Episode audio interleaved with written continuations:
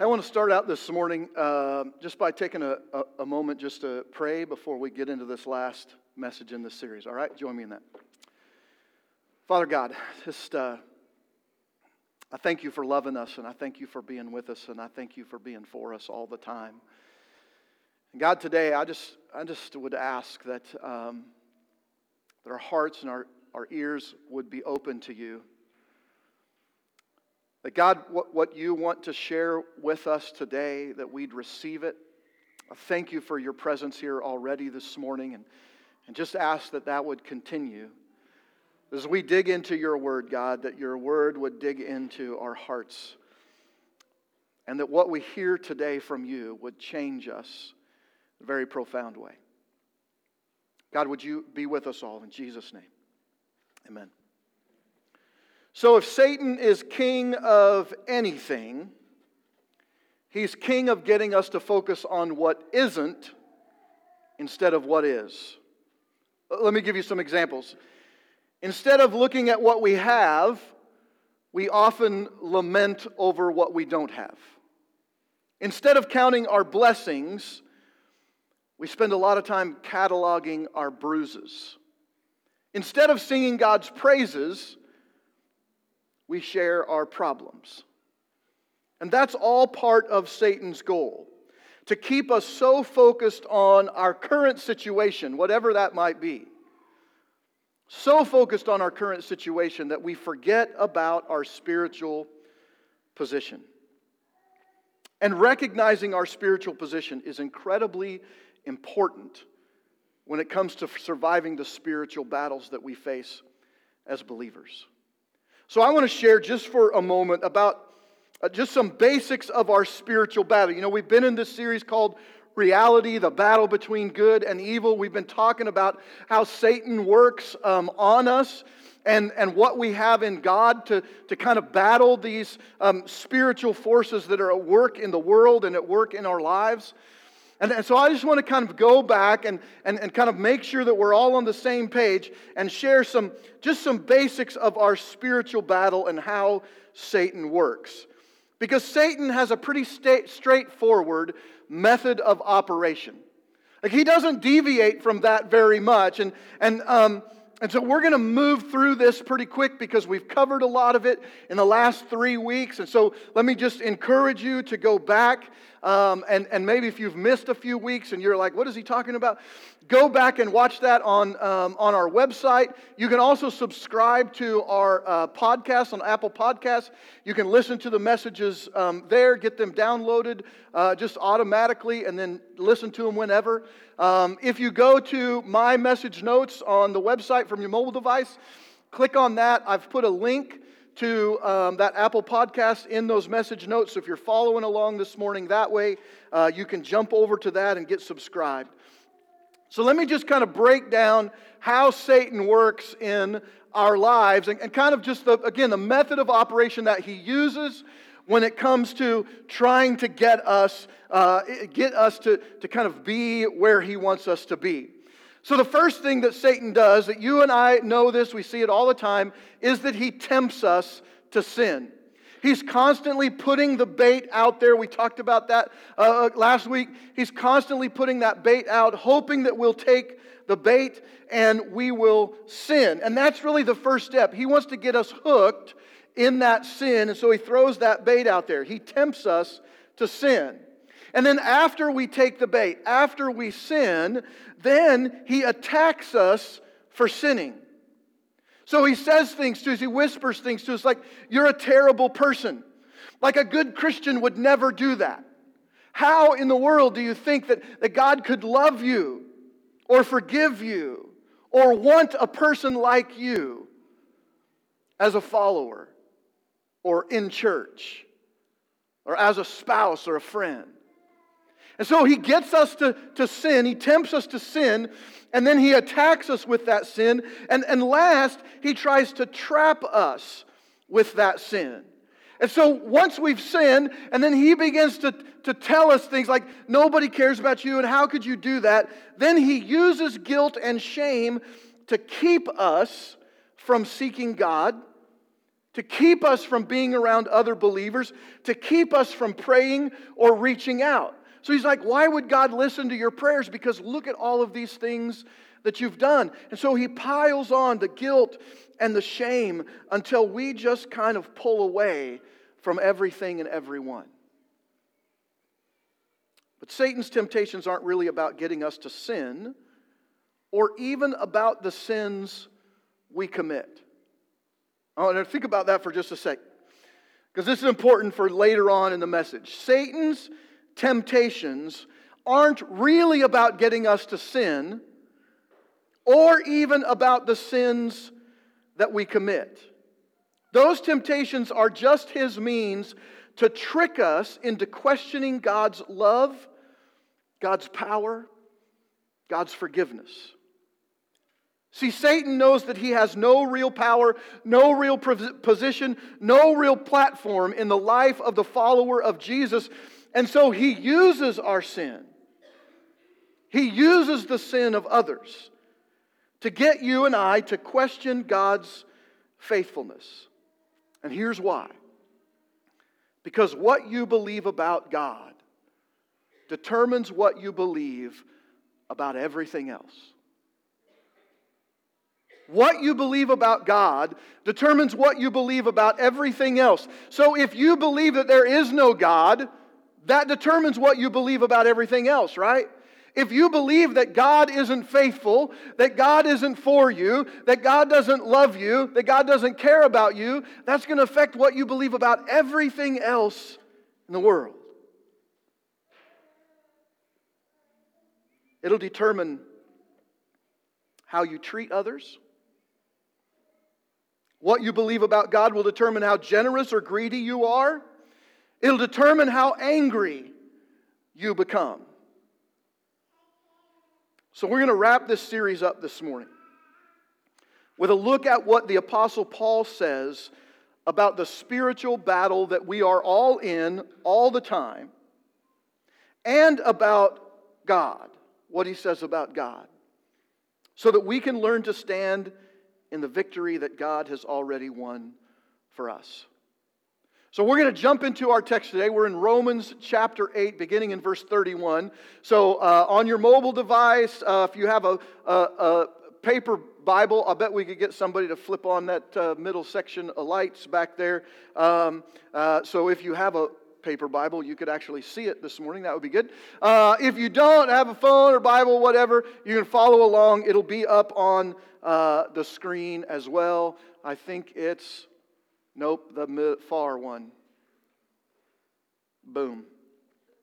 All right, Romans chapter 8. It's in my message notes. You can follow along there as well. Here's what Paul writes What then shall we say in response to these things? If God is for us, who can be against us? He who did not spare his own son, but gave him up for us all, how will he not also, along with him, graciously give us all good things? Who will bring any charge against those whom God has chosen? Is it not God who justifies? Who then is the one who condemns? No one.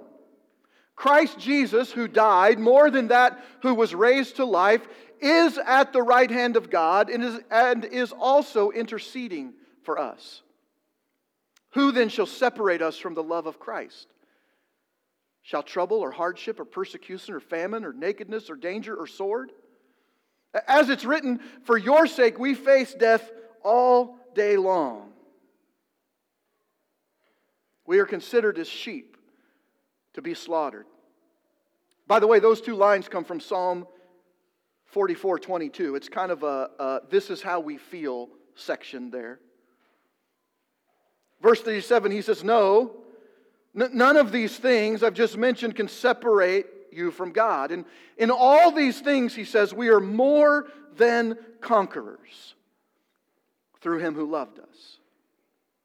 For I am convinced, he says, that neither death nor life, neither angels nor demons, neither the present or the future, nor any powers, neither height or depth, nor anything else in all creation will be able to separate us from the love of God that is in Christ Jesus our Lord.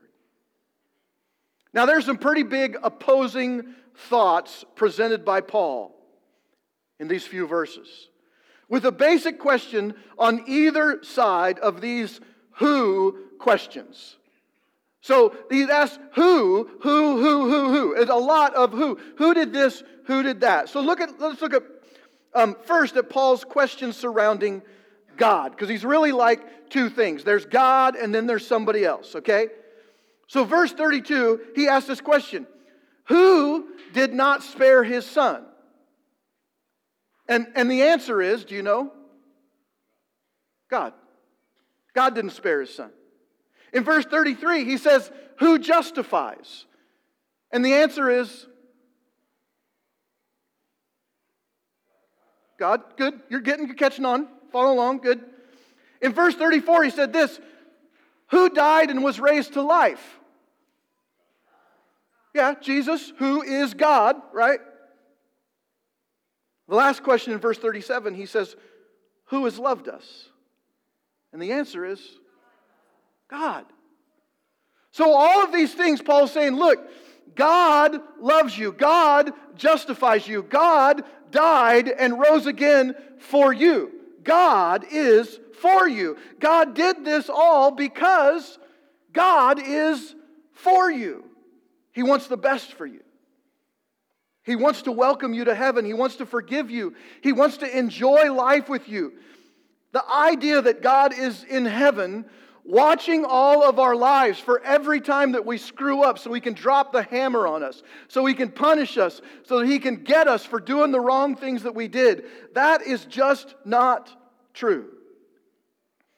God is patiently waiting for every person possible to come to faith in Jesus so that he can justify and save and welcome them to eternity. And in the meantime, right now, God is in heaven and He's cheering for you. He's directing your steps, He's easing your pain, He's blessing your life, even when you can't see it.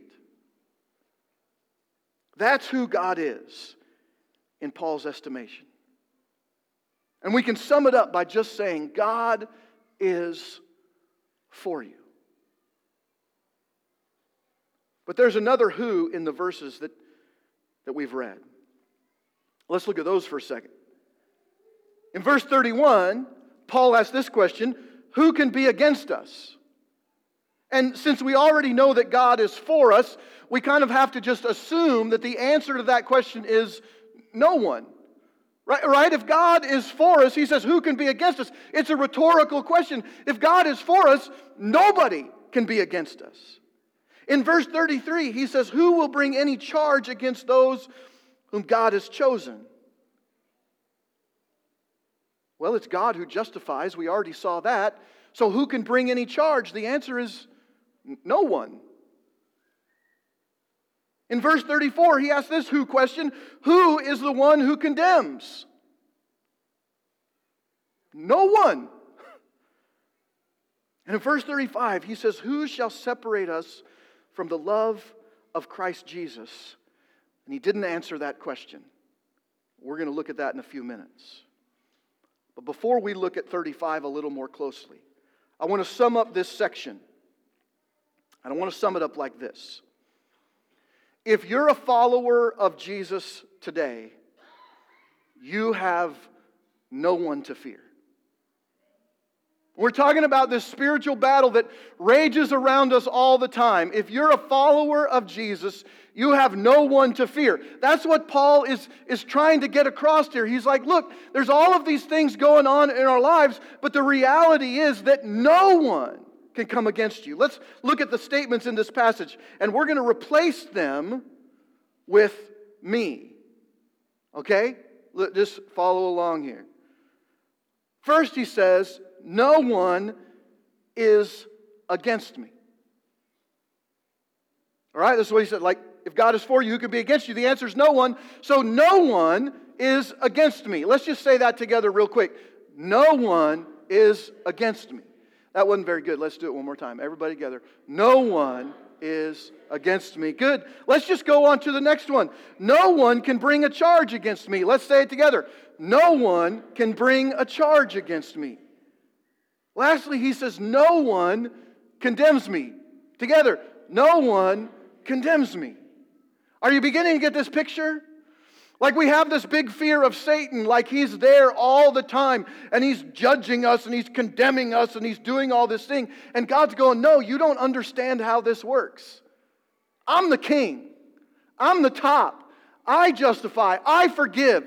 I am the one that matters here. And so nobody is against you. No one can bring a charge against you. No one can condemn you because God is for you. But look at what he says on the other side of this. He says about God that God is for me, right? He says that in the first verse we looked at. God is for me. Let's say that. God is for me.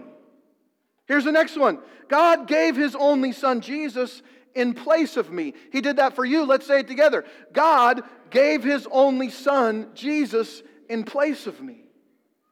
God gives me all good things. Together, God gives me all good things. God intercedes for me. God intercedes for me. God loves me. God loves me. When we buy into the lives of Satan, we fall prey to his method of operation. We may think in the middle of whatever trouble is going in our lives, we may think these thoughts God hates me. Life will never get any better. I'll never succeed. Like, like I'll never be who I want to be or where I want to be. My life will never improve. And when we start getting those feelings, we begin to, to continue to move through that. And we begin to then say, What's the point of following God?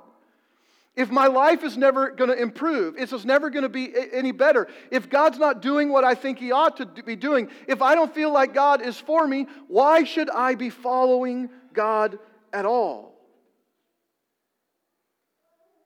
These are the thoughts that enter our mind when we're losing our spiritual battles. But I want you to notice something in the passage that we just read. Satan isn't mentioned. Did you catch that? Nowhere in that passage is Satan mentioned. There's, there's, really, there's really only t- two people that are mentioned. God is, is one of them because it's God who justifies, God who saves, God who forgives, God who loves.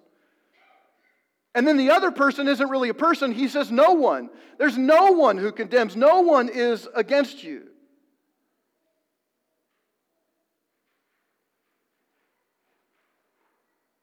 Ultimately, Satan has zero power to do anything of consequence in our lives unless we start buying into what he's selling.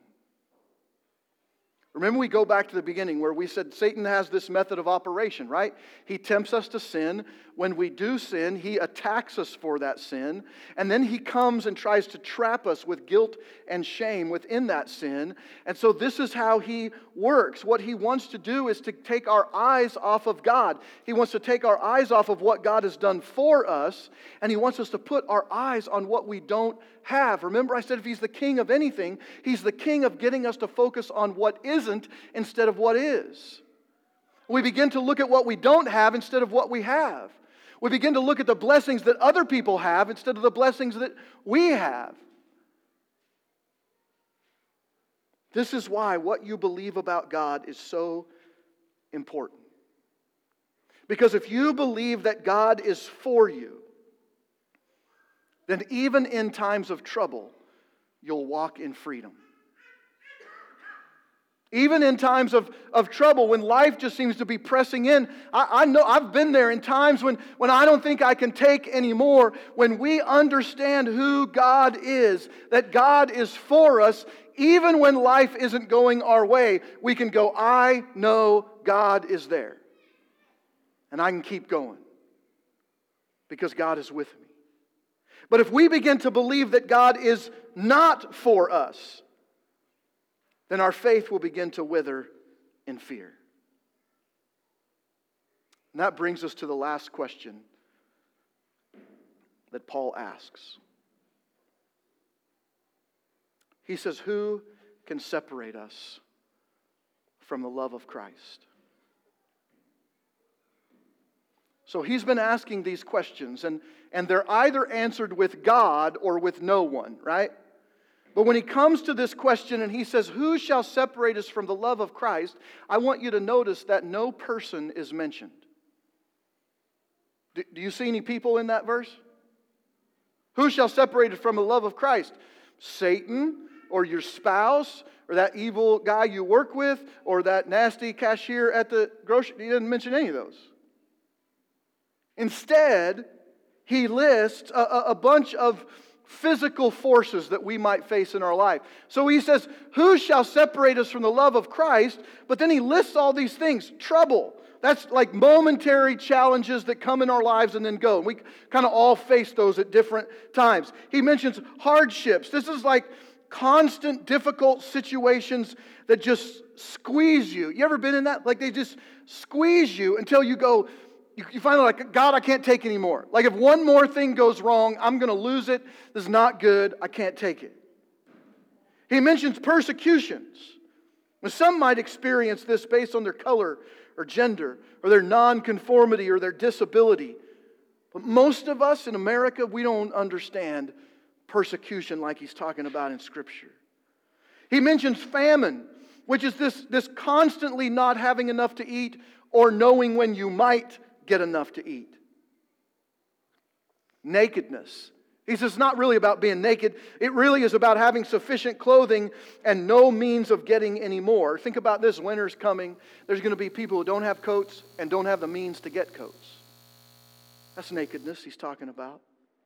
There's also danger. He mentions it's, it's talking about being in physical danger or at risk of physical danger. And then finally, he mentions sword, which refers to being killed for your faith in Jesus. Now, each of these is a physical force that you and I, at different times in our lives and different stages, may face, varying levels. But Paul says emphatically that none of these physical forces can separate you from God's love. Who can separate you from the love of Christ? Not these physical forces, not trouble or hardship or persecution or nakedness, or none of those things. In fact, he goes on to say that, that in these physical forces, you are more than conquerors. Like you're just not surviving. We're not just surviving. We're conquerors. We're more than conquerors. We're destroying these things. There is no physical force that can come against you that can separate you from the love of Christ. Not even close. They pose no threat to those who believe. But those are bold words, right? And maybe you're like me and you read that and you go, maybe Paul doesn't understand what I've been through in my life. Maybe Paul doesn't really, really get it. Like Paul, I, don't know if you go to 1 Corinthians, you can read about this stuff. Paul, he was um, shipwrecked three times, um, thought he was going to die multiple times. He, he was actually stoned to death with rocks uh, until he died. Um, he was beaten. He, I mean, on and on the list goes. Like Paul understands the physical forces that can come against us in our lives. And, and we look at that verse and we go, what, how, look, let me just be honest. I'm sad to say that in my past, when I have faced trouble and hardship and, and financial difficulties, I didn't handle those things like a conqueror. I didn't handle those physical force things that Paul mentioned that come into my life like a conqueror. I handled them like the conquered. I began to buy into Satan's lie that, and started thinking that, that maybe God wasn't really for me, that, he, that maybe God didn't really love me the way I thought He should, that He hadn't really called me into ministry, that He wasn't fighting on my behalf. But I came to a point in my life, it really about the darkest that it had gotten, where I just came to this point and I said, Look, there, there's, there's really nowhere else to go. Because even if I think that everything is awful and everything is wrong and God isn't for me, if I walk away from God, what hope do I have that anybody else will come to my rescue? At least in God, I, I, can go, God, I hope that things will get better. If I walk away from God, if I don't have God, I have no hope that there will be any improvement ever in my life.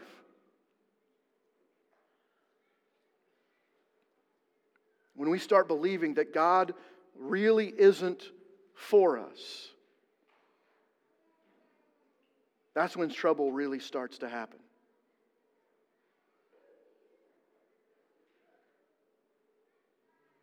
When I started believing that God really was for me, though, that He didn't hate me, but loved me dearly, that He wasn't disappointed in me because of my failures, but He was determined to help me succeed. When I began to believe that God was for me, I started seeing my troubles and hardships differently. I began to see God using the things that had happened in my life as tools to grow me instead of ways to punish me. So Paul says, look, these physical forces that, comes, that come into our lives, when we're in Christ, when we have that hope, when we understand that God is for us no matter what's going on around us, we are more than conquerors. But there's more. It's not just physical forces that have no power over us, it's philosophies too.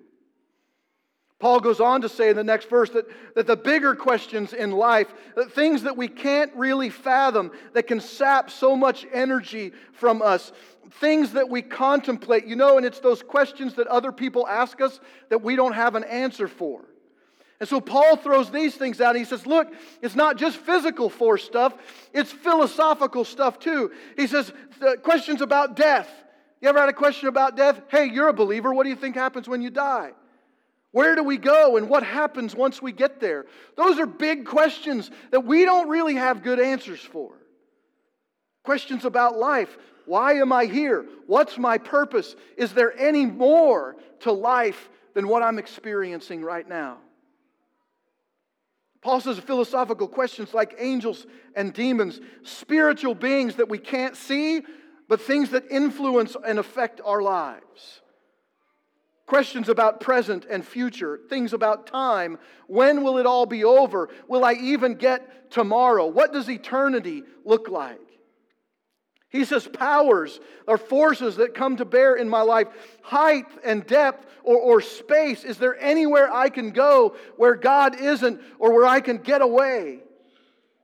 He wraps it up by saying, nothing else in all of creation, of all that we see and all that has yet to be seen, there is nothing in the created universe that has the powers to separate us from God. And that's amazing as a follower of Jesus to have no fear of physical forces or philosophies that might come against us. So, why does Paul say who? He mentions physical forces and philosophies. Why does he say who? Well, I think he's trying to help us understand that no one and no force can separate me from God except me. There's no force on earth that can pull us away or pry us away from God, separate us from Him. The only who that fits is me. I'm the only one in all of creation that has that power. Nothing that you and I face in our lives can separate us. Nothing I fear can separate me. Nothing I can fathom can separate me. Except me. I can buy into the only option that Satan has to get me to believe that God is not for me. when God is no longer for me, I have to look out for myself. And that's when Satan gets us. So, how do we fight this spiritual battle? Where Satan uses our own sin to manipulate us into walking away from God. That really is the only option, right, that we're left with in this, in this passage because Paul says there isn't anybody else that can separate. God is for us, no one else is against us. So, what do we do? How do we fight this spiritual battle where Satan is manipulating us? Well, I think we hold on to what the Bible says, even if it's hard, even if we don't want to believe it, even if it doesn't make perfect sense. Because if I believe it, I'll live like it. If I believe it, I'll live like it. If I believe that nothing can separate me from God, I'll walk through the valley of the shadow of death and fear no evil. That's how that works. If I believe that God gives me all good things, I won't fall to Satan, Satan's lies when things don't go exactly as I had planned them to. If I believe that God loves me, I'll recognize the real enemy when trouble and hardship and financial problems and job insecurities come my way. If I believe that God is for me, I won't cower in fear of God when I fail or when I fall. I'll run to Him because I know He wants the best for me. Because if God is for us, no one can be against us. If you're convinced that God is for you, you'll live like, if you're not convinced, sorry, if you're not convinced that God is for you, you'll live like God is constantly failing you. And that's a depressing place to be. And, and, and guess what? A lot of us as believers, we get to that point. At least once. At least once it just seems like everything is going wrong, nothing will ever go right, and, and we just go, God can't be for me because of all of these bad things that are happening to me, and we begin to believe that God is the one who's failing. And if God is God and He's failing, there's no place else to turn. But if you believe that God is for you, then you'll give your life for Him. You'll become the conqueror of all those things that come against you. And so I just want to ask this morning maybe you're here and you've bought the lies of Satan. You've begun to question whether God is really for you.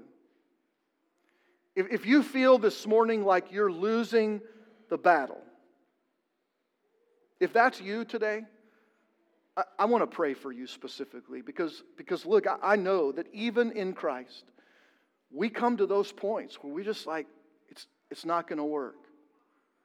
So I want to pray for us this morning. And, and if you're in that place right now where you're beginning to think that maybe God isn't for me, I want to pray for you. Let, let's just do that together. Pray with me. Father God, thank you for being a God that is bigger than our questions, bigger than our problems, bigger than our failures, bigger even than our choices. God, I know that today maybe there's somebody, maybe there's several somebodies are just in a place in life where they're being squeezed and they just don't know where they can turn or what they can, that they can do. It just seems like Nothing is working. And, and right now, even though they're here this morning, they're beginning to feel like you're not with them, like you're not for them.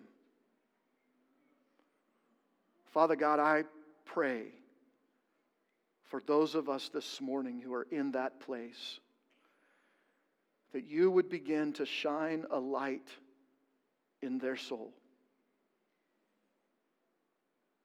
that you would begin to open their eyes to all that you've given, all that you've done, and, and really, maybe most importantly, even, you'd begin to open them up to hope again.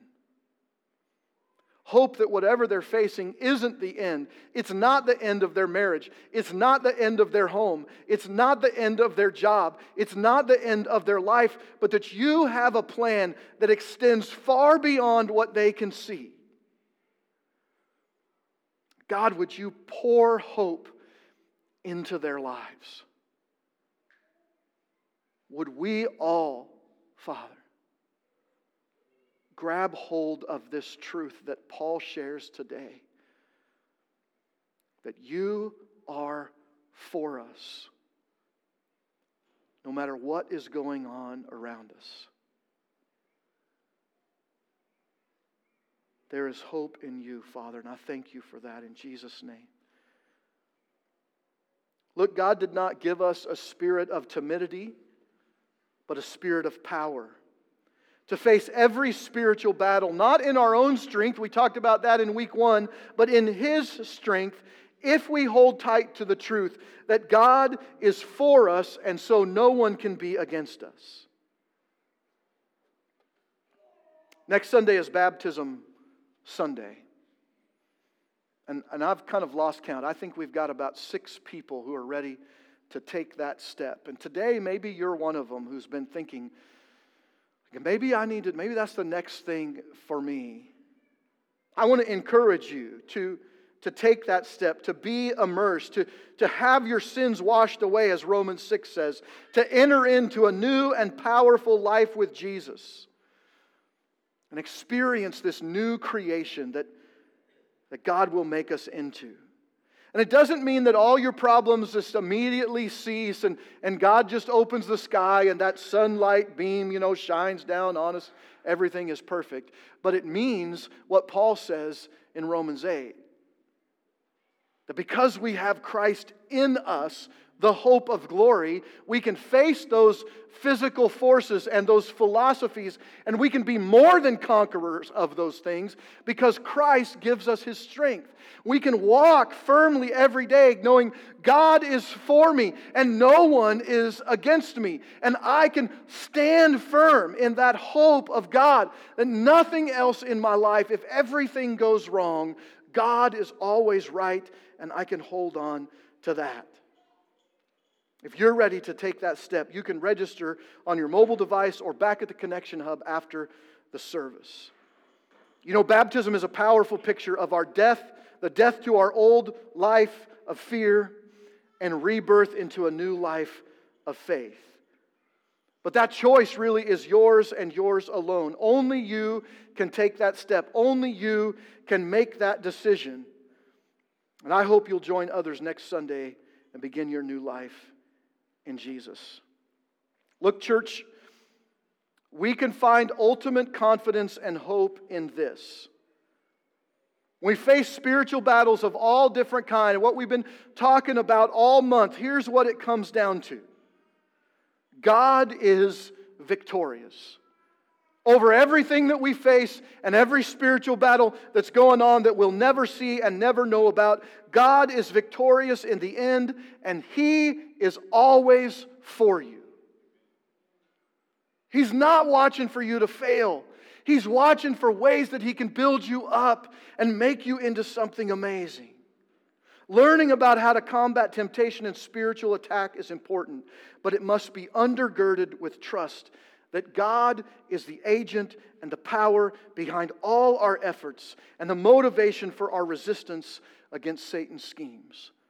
We can't fight Satan's uh, schemes and these spiritual battles without Christ in our lives. R.C. Sproul said this Do you know what happens? You know what happens to people when they are persuaded? They become convinced. And people who are convinced have convictions. And people who have convictions live according to principles. I hope today that you're convinced, beyond the shadow of what's going on in your life, that God is for you and He wants the best for you.